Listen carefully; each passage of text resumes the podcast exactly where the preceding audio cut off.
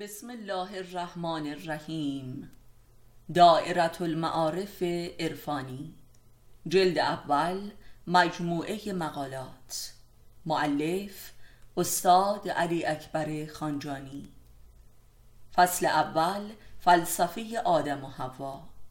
خودشناسی جنسی. مبانی حقوق زن در اسلام. فاطمه شناسی.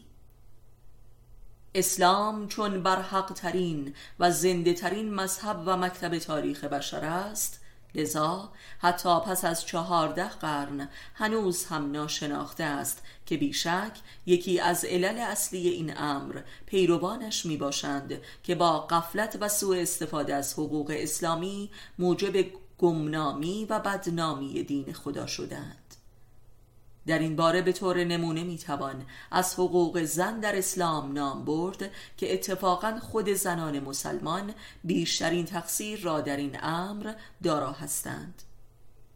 دین اسلام تنها مذهبی است که عالی ترین حقوق را برای زن قائل شده است. آن هم در جامعه‌ای که در آن زن پست ترین موقعیت در جهان را دارا بود و حتی از یک حیوان هم پست تر میزیست و زنده به گور می‌شد. فاطمه علیها السلام نخستین زنی در تاریخ است که خداوند وی را مقصود خلقت خود نامیده و بر مردان ارجح نموده است. اسلام تنها مذهبی است که در آن برای اولین بار در فرهنگ بشری زن امکان انتخاب همسر یافته و بلکه حق خواستگاری کردن دارد و نیز حق فعالیت اجتماعی و سیاسی دارد.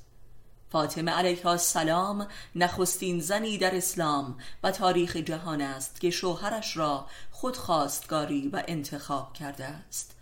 و نخستین زنی است که بر بالای منبر برای مردان در امور سیاسی سخنرانی کرده است و نخستین زنی است که به عنوان یک دانشمند و عالم دینی کلاس داشته و فتوای دینی صادر کرده است و نخستین زنی در تاریخ است که در قایت محبت و حرمت و اطاعت از شوهرش حتی از شوهرش طلب حداقل نان برای خود و فرزندانش نکرده است. و با این همه آزادی و استقلال و حریت و محبت و علم و معرفت نخستین زنی در جهان است که به اراده خودش هجاب و عفت زنانه را به سرحد کمال رسانیده و دارای نقاب بوده است و نیز نخستین زنی در تاریخ است که قبل از مرگش خود به دست خود برای شوهرش همسری دیگر انتخاب کرده و به عقد شوهرش درآورده است.